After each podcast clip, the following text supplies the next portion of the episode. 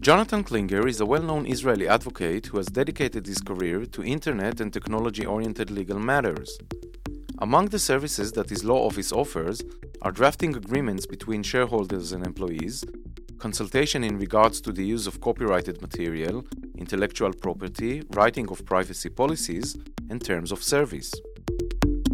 In this podcast, he talks about the legal hurdles web designers should watch out for what precautions they can take to protect themselves. He also explains the reasoning behind the new internet laws that have recently come into effect.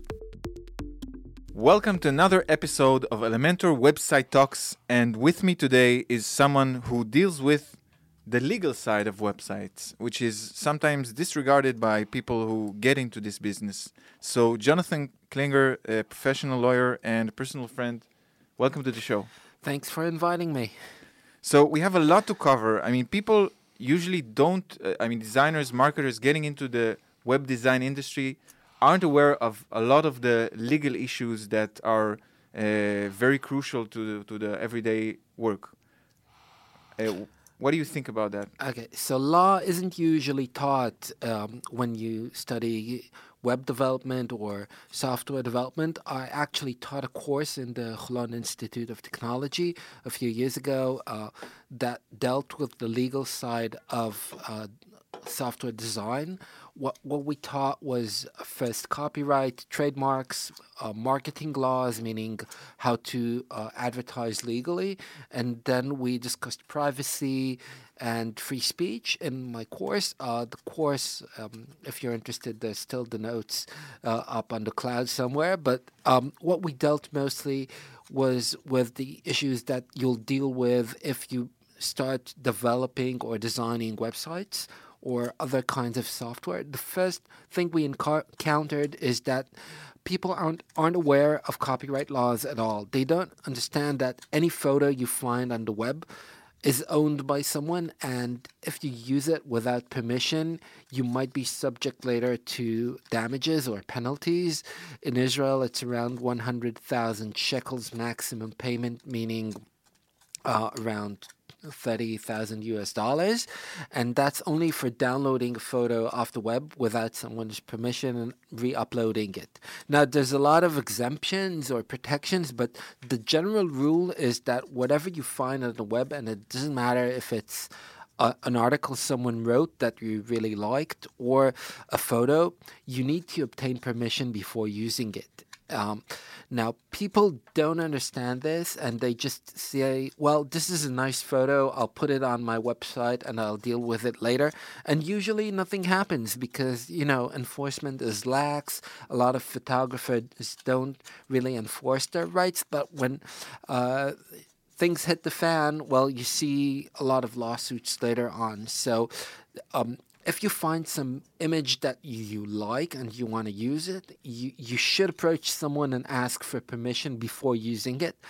But if you can't find something that you have permission, there's a lot of free sources you can use. You can use uh, Creative Commons searches. Uh, Creative Commons is a type of license that allows you to use some images or content that someone else has uploaded and he gave general permission to use it as long as a few conditions are met, usually that there's credit attribution back to the original author and that you allow others to reuse it. For example, a lot of the content, most of the content on Wikimedia the uh, content backend of Wikipedia is licensed under Creative Commons, which means that if there's someone you want to write a blog post about, let's say me, and you have a Wikipedia article on that person, let's say me, then you can go to his Wikipedia entry and find his image, click it, and see if it's licensed under Creative Commons. If it is, then you can use it. Uh, if it's not, you need to find somewhere else. Another way to find images, for example, is using US government works. Um, under US copyright law, any work developed for the US government is free of copyright, meaning oh. not only images and articles you can find on the White House um, website, but also on other .gov websites are free from copyright and you're free to use them. This is a great way to find images of politicians or um, famous people, celebrities, if they participated in some government event. Uh, you can look up uh, in Google Images, you'll do site.gov. Uh, and you'll find things from U.S. government works. Um, another way is to find public domain images. Usually, copyright law says that after a set amount of time, copyright on images expires or on any work, which means that in Israel it's death plus 70, 70 years after someone died you can pick up the works and use them. This means that if there's photographs of uh, made by someone who died more than 70 years ago, you can pick up those photographs and use them. On photographs, there's other, examples, works made before um, 1969 in Israel are currently exempt from copyright, but the list goes on. But this is only for images and words. There's another thing that developers run into, which is code.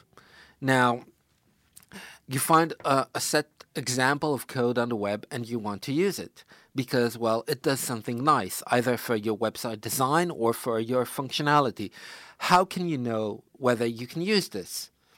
So, um, usually, uh, it, you can either find a license, which is a small text file that says you can use this A, B, and C, or uh, this is without a license. Now, if you go to Stack Exchange, for example, you'll see that uh, you'll find a lot of examples of code but you don't know whether you can use this or not. So you go to the Stack Exchange terms of service and you can see there whether you can use these pieces of code or not. Mm-hmm. Um, in some cases, in some of these example websites, the, the examples are for example purposes only, and I would not recommend taking them into your project because uh, I'm not sure you, you may use them in your own project. So, um, so images, code, uh, also fonts. I heard there's some lawsuits uh, in the past. Yeah, fo- fonts are copyrighted work like images. Um, uh, under Israeli law, they go under design patents, but in other places, they go under different types of protection. Uh, fonts that you use, you have open font licenses, licenses saying you can use this font as is as much as you want. And if you want to change this font, add something, then you have to give downward recipients the right to do that as well in software, you have open source licenses. The most popular is MIT, but also GPL that says usually do whatever you want with the software. But if you pass it around to someone else, then there are a few terms and conditions we want you to abide to. Uh, GPL, for example, mean uh, says that if you edit some portion of the software, you have to give the changes you made to the downward recipients. Uh, let's say that you take a piece of Elementor, which is GPL, and add a few functions to it and sell it to your clients. Uh, your clients have to receive both the source code, which in Elementor is easy, but they also get the right to uh, distribute that portion downward to other people, meaning that any change you made to a GPL covered work um, has to be licensed onwards to people. And a lot of times, web developers try to say, well, I made this change to WordPress. This is only my change. I, I can restrict clients from using it eh, after they stop paying me, but this doesn't uh, hold in court later on because the GPL could be enforced in these cases. Um, let's talk about uh, people. Let's bring it back to people building websites. So uh, if my client, I, as I work my, with my clients, I also need to make sure that the, the, the website I build, uh, I, I, usually ask the client for assets, images, videos. So I need to make sure that the content I'm, I'm using that my client gave me uh, is also, uh, uh, I can use it. So am I liable as a web designer for that work? Well, yeah, you'll be liable, but you'll be liable only after the client is, and usually uh, people don't go after the web developers, but uh, they go after the website owners. What I suggest in such case is that the agreement between you and your client will state that first, they examined all aspects and all assets and they have the rights, and two, that they'll indemnify you, meaning they'll pay if you get sued. If you are sued by someone stating that they um, gave you unlicensed images or pirated content or software, but also what, what you have to do is make sure that these people know that uh, about copyright law because there's a lot of people say, well, I'll, I'll hire a website designer and I want this image, and they just send the web designer some image they like from the web, or they find images of themselves from, uh, let's say, TV shows or video snippets, and say uh, to the web designer, put this on. Um, I, I dealt with a case where uh, some developer uh, was sued uh, because that the um, video he uploaded of the client on TV was um, not the client, and the person who did hold copyright sued both the uh, client and uh, the web developer. Was then uh, added to the lawsuit as a party. We Oh. settled this out of court, but uh, this um, goes This on. happened. This this This, is- this this thing does happen. It's not common, but usually you you have to take caution because uh, let's say uh, the worst case is not getting sued. There's something stronger, which is uh, one of the copyright holders contacts your uh, web hosting company and tells them, "Well, this guy is infringing of, on my copyright. Can you please take the website down?" and in some cases they will. So you'll lose all your assets hosted on your server just because one of your clients infringed copyright. So this happens, not not often, but it does happen. What about uh, images that are okay to be redistributed, but they request um, attribution? So usually you need to provide attribution in this case, like uh, adding the name. Um, I'd go to the furthest extent possible, meaning adding both the name, a link to the original image, because a lot of times these images are not really uh, licensed. Uh, you'll find images that people, well, um, let's say, released to the public without permission. They just found some image and decided they want to uh, upload it, and in wishful thinking, say it's Creative Commons. And it's your responsibility to make sure that the places you take the images f- from uh, license these images properly, meaning they have permission from the original author and they're not just pirating it. Let's say you go to YouTube and you find some channel uploading a lot of video clips uh, of artists, and you'll just go and embed this. And if you didn't do the right uh, work, if you didn't see whether this infringes or not, if this is an official channel or not, you might be later on liable for copyright infringement as well. That's that's uh, scary. um, also, you need approval if the ph- photography has images on it of people. You you also need approval of, of those people being photographed, right? Un- under Israeli law, and again, law differs from state to state, but in terms of information law, they're kind of uh, similar. You'll need permission if you use images of people for commercial purposes, meaning if you use them for illustration purposes, then you do not need uh, these uh, types of permissions. If you found some image of someone in a public space, um, not in his home, and it's not used for advertising or uh, to endorse some service, you will not need his permission. If you'll use this image to create banners or to yeah. state that that person endorses uh, a product, then you'll need uh, his permission. Again, there's exemptions. Let's say that uh, you develop energy drinks, okay, and um, you photograph uh, Kim Kardashian sipping your drink. So, in order to publish it on your website saying, okay, Kim Kardashian likes my energy drink, here's a photo, you won't need her permission. But if you'll go and buy banners and um, uh, signs all over saying, "Okay, this is my ad," Mm. then you'll need her permission because uh, you can't make her endorse your product without her permission. It's not. so the- it's th- the there's a there's a difference between reporting news and endorsing a product, and it's a thin line sometimes. Yeah. Uh, how do how do these uh, companies? I, I know that there are certain companies that that's what they do. They f- kind of litigate uh, uh, stock uh, uh, images being um, being images being used in websites without auth- authorization. How is that tracked and, and found? Okay, so a lot of companies go to photographers and buy the rights from them to sell these images. And they have image banks and they sell images to website developers that they can use. Now, on the other hand, they have technological means to track when a website uses a photo illegally, like Google Photos that can do a search by image. Once they fa- find something, they track down the website owner. They can send a letter. They request money. It's mostly a legitimate business. There are some cases that people abuse this and go after times when there's fair use, meaning uh, there's a permitted, a legitimate interest to use that specific photo, but the, the algorithm doesn't get that. So th- there's a limited section of these, and also there's a limited section of mistakes like.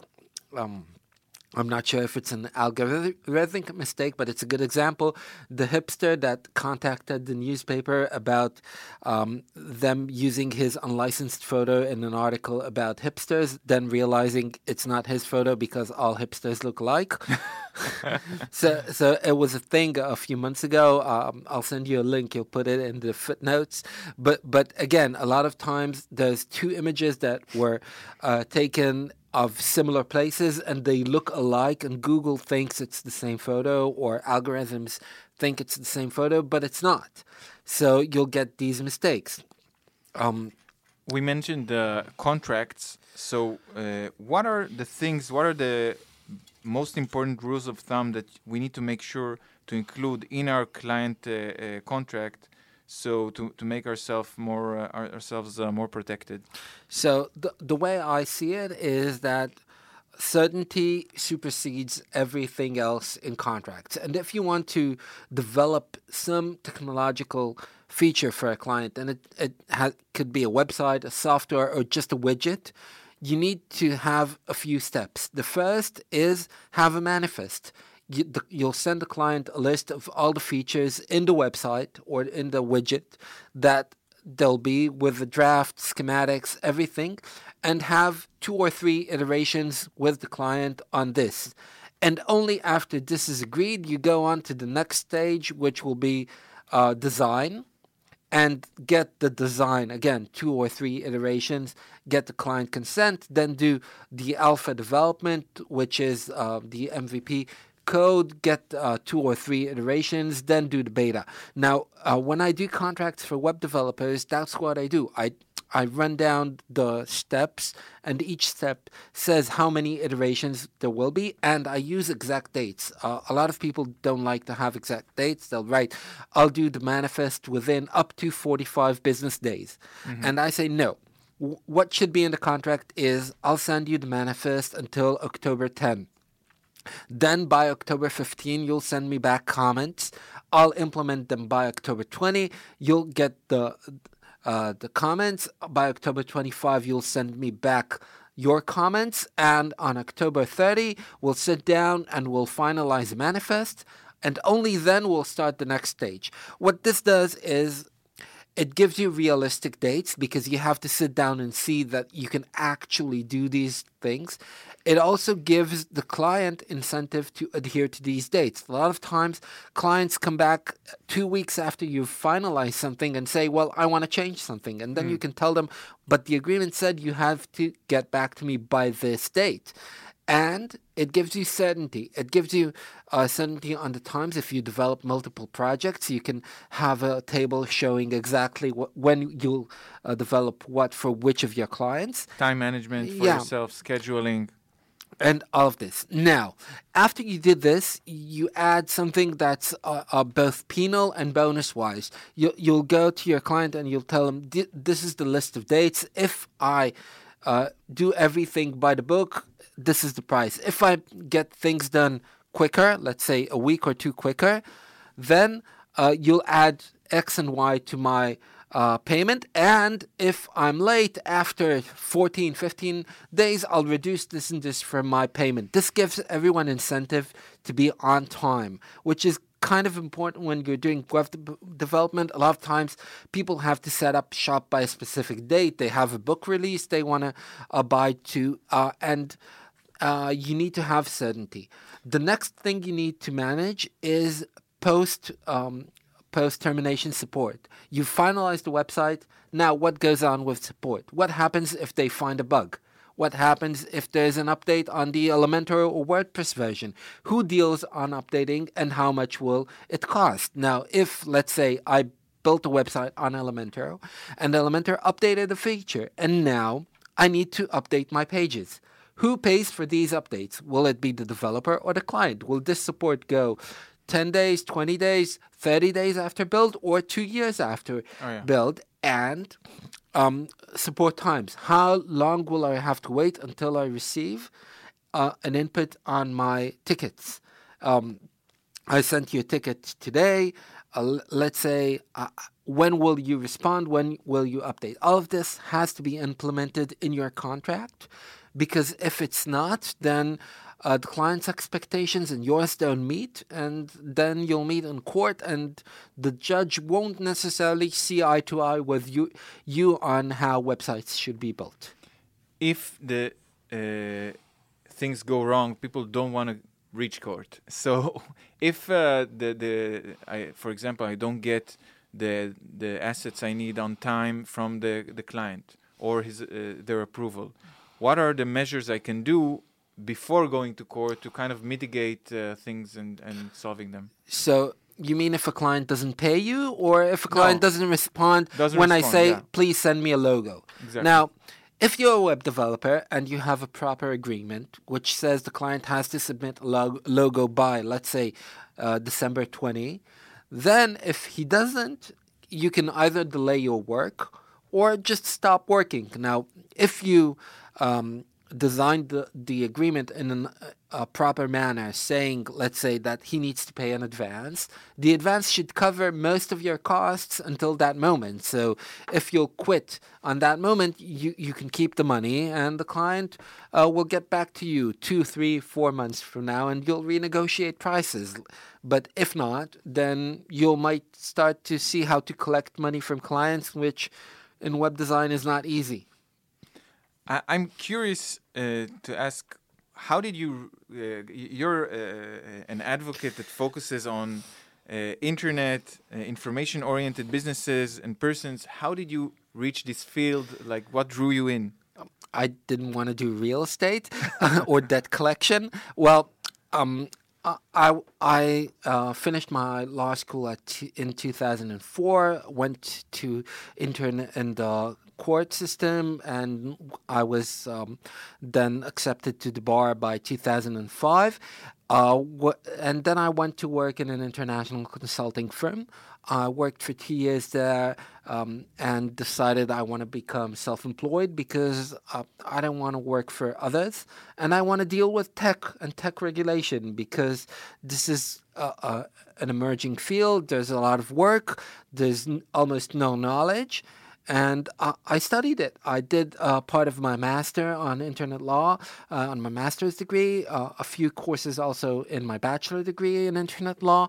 Um, and I started working, uh, doing the, let's say, easy stuff, um, writing software licenses, litigating uh, small copyright cases, working on uh, privacy policies for startups, and grew my clientele. I- and in parallel, I started going to the Israeli parliament and um, providing my opinion on new upcoming bills uh, relating to copyright, privacy, etc. And, uh, you know, business happen. Uh, when when did this business develop? Like, wh- when did it originate? it, my business No, or, uh, in general, yeah. internet business um, was here, let's say, from the early 2000s. But you have to understand that most um, tech lawyers uh, don't do tech. They, do the, the outer areas. They do corporate finance. They'll do uh, labor law. They'll maybe do some commercial agreements. But most lawyers don't understand how technology works. So in order to give good advice, you need to understand how technology works. If you uh, develop a flashlight app for Android, let's say, then um, you need to understand the, the Google regulation and how your flashlight interacts with that regulation. Can you save uh, some data or can't you? Uh, what data do you need to save? Now, my approach to um, tech development is that if you do things by the book and if you do them right, uh, you can reduce litigation and reduce risks by working by the book instead of trying to write paperwork later on and long agreements. Um, I'll try to write human readable material instead of legalese. Um, you'll see that there's a, a nice algorithm c- called Flesch-Kincaid, which is a readability score. It tests how many uh, years of education do you have to have before you can read this document. Now, when I write documents, I try to make them with, let's say, 11 years, 10 years, so people in the use 10th that. grade, yeah, be, high schoolers can read them. Um, most lawyers go up to 20, 25, meaning that you'll have to have a PhD in order to read something. Uh, why is this so important? Because uh, if you have human readable uh, documents, then you'll go to court less because people will understand what happens. This is very important when you deal with law. Uh, well, there are certain issues that uh, I mean everyone needs to know, um, and if we're talking about e-commerce stores with uh, you know disclaimers to contact forms where you need to show the the terms, how can people uh, kind of uh, learn that? And, and, and follow the, the, the regulations without having a law degree. So, um, the easy thing to say is that if you operate an online business, you should con- consult a lawyer, and it it doesn't matter uh, what you do. If you sell uh, clothes online or if you do affiliate marketing, you should have a lawyer that's proficient in the rules. But um, there's a lot of good databases explaining what you should do and having good content. Um, both from lawyers in the field that you can read their blogs. You can also read my blog uh, if if you want, but it's more anecdotal. Uh, but also, uh, you can start by just reading the rules. Um, the GDPR, the, the EU law, is only 84 pages long. uh, it's not that much if, if you consider that the US budget could be uh, 20 or 30,000 pages long. Um, you, you can also read a bit about um, the California Privacy Act. You should start with Wikipedia. Read what Wikipedia says about something. It's a good starting point. Then, if you have any questions, you can go and pop up a question to lawyers on relevant forums. You can ask other businesses, and there's a lot of good places that have the know how um, and uh, see w- what other people do. It's a good starting point, but always, always, always consult a lawyer. There's a good place in Reddit uh, that's uh, um, called uh, slash r slash uh, legal advice, and you'll you you might pop up a question there if you need some help. There's a good uh, chance that a good lawyer will reply. Um, you can find questions on copyright on Reddit on uh, slash r slash copyright also and for privacy on slash r slash privacy.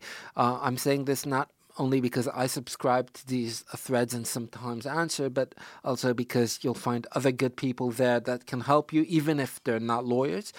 Also i recommend joining slash r slash small business. If you're a small business owner there's a lot of good information there about running a small business including online businesses Um, in in recent years, there's been so many changes. I mean, GDPR you mentioned, and w- we've seen all the cookie consent uh, buttons spread out now.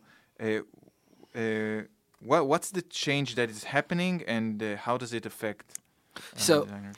As I see it, the change, the GDPR, uh, which is the EU directive on privacy, and the cookie directive, and the California uh, Privacy Protection Act, they all go and say, well, there's these big tech giants that come and try to change our culture. And in the EU, it's more, um, um, let's say, obvious. We don't want big American tech companies coming in and changing the way we uh, as a nation have our own national identity. We want to reduce this. And when doing so, we, we'll see how they deal. And we want to make sure that people have their own individual rights. Now, these individual rights include the right to control your own data. As I understand it and as I see it, your data, your personal data, includes your right to make money off your personal data. Whether you can, you can or can't allow someone to sell your data is your right. Uh, the, these laws came into effect uh, to ensure consent. Consent is not the only thing here, but consent is a good sta- starting point. It says that if you want to use my data, ask my permission first, and if I'll agree, there are still terms. I can, let's say, um, retract my consent later on. I, I can limit it. I can ask you to stop at any time, but consent is the basis. Now, consent is kind of hard to get because it, it implies that you agree to all these terms, you have all these terms in mind, you understood them, and reading legal papers is not that easy. Uh, let's say you go into a parking lot and they have license plate cameras. Do you consent to process the your license plate number and go to the municipality and see if you're entitled to a discount or not? Should this be written down on a big sign before your car crosses uh, the post or not? All of these questions are good questions that the GDPR doesn't address. Um, in, in a think tank uh, I sat in that dealt with changing the Israeli privacy protection law, we offered a few alternatives that consent is only one of, because we acknowledge that it's not always easy to get consent and it's not always easy to make sure that the person knows what is being done with his data. So, um, all these laws that came into effect want to simplify uh, the way your data is used, but what happened is that they created a lot of paperwork, and we saw that in May 2018 when all these websites sent us an email saying, We've changed and updated our privacy policy, please accept. But it, the matter of fact is that no one reads these. Um, Yeah. uh, I'm quite certain that a lot of people who read privacy policies I, I've written, and as much as I've tried to make them human readable, didn't go past the first page. They just clicked, I agree. The, the reason is we don't have time. A research that was done a few years ago said that if we'll have to um, sit down and read all the privacy policies we consent to yearly, we'll spend around a quarter of our time, let's say uh, 70 or 80 days, just to read these if we read on a human pace and understand it. So there's too much paperwork, and we acknowledge this and we try to make it as easy as possible. I tried to work um, and start a working group that deals with machine readable privacy policies, meaning that you'll say, um, in an XML format. This website collects A, B, C, and D. It uses E, F, and G, and your browser will read this for you and put up little icons telling you what is being done, and you'll you'll be able to change your consent. Now, um, there was a working group with uh, W3C that dealt with this as well, but uh, we couldn't get to standardize it because uh, we didn't have the resources. We, well, we had a good idea, we had nice meetings, but uh, in order to execute this, you'll need big forces like Google and Facebook behind you, and not just you know four guys with a nice idea. That's very interesting. I think that the, the more technology evolves and you have cameras everywhere, and uh, also the more every uh, web creator gets uh, empowered to create software, and everyone can create their their own show, their own uh, uh, website. That gives uh, a, lo- a lot of power, and that power also gives responsibility, and that's why I think, I mean, that's such a relevant topic uh, that if, if in the past only only litigators dealt with the, these uh, topics, now site owners as well, and and creators, yeah. Yeah. Thanks for inviting me. And uh, you can check out uh, my Twitter on Jon Klinger, J O N K L I N G E R. And you can read my blog at steemit.com slash Jon Klinger or 2jk.org slash English. Jonathan, thank you for being on our show, and uh, I really like your uh, approach of uh, kind of changing uh, and making uh, advocacy more accessible and, and uh, litigation more more easy to read and understand. Thanks for inviting me again. And I really like Elementor and, and the staff here. We like you too. okay. bye bye. Bye.